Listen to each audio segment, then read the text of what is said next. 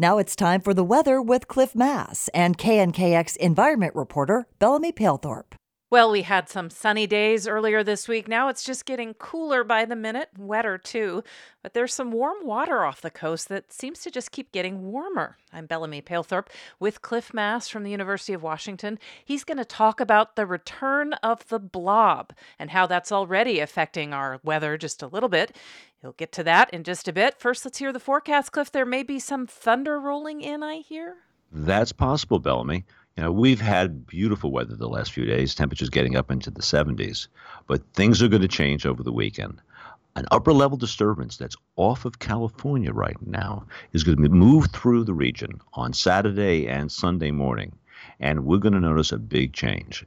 Instead of having temperatures getting up into the mid 70s, they're going to plummet down to the mid to upper 60s on both Saturday and Sunday. And I expect Saturday to start off dry.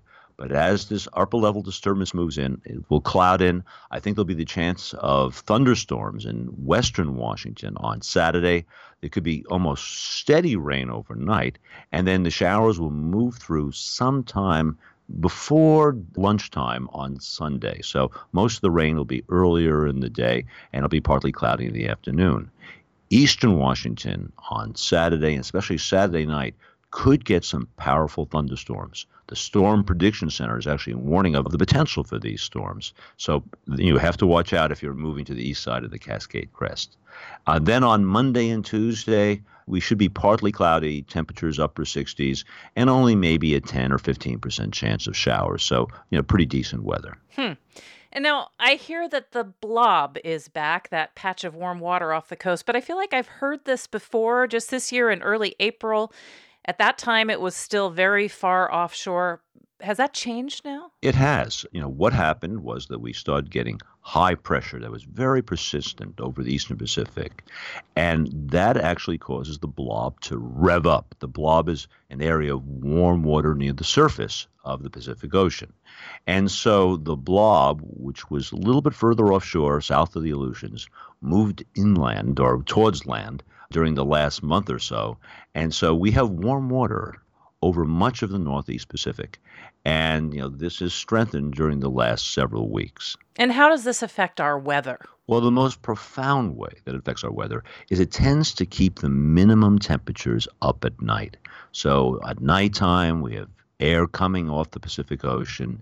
And when the ocean is warmer than normal, and right now it's about two to three degrees above normal off our coast, that tends to keep the minimum temperatures at night up a little bit higher. And we have hmm. seen that in the temperatures on coastal stations like Quileute and stations here in the Puget Sound like Seattle and Boeing Field.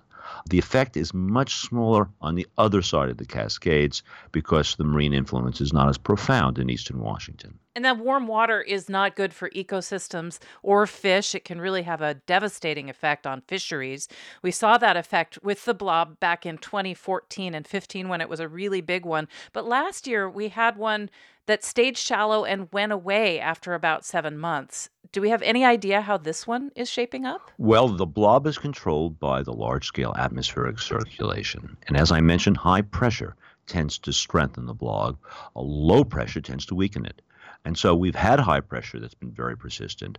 But the latest forecast suggests during the next week there's going to be a major circulation change. There'll be low pressure or troughing over the eastern Pacific.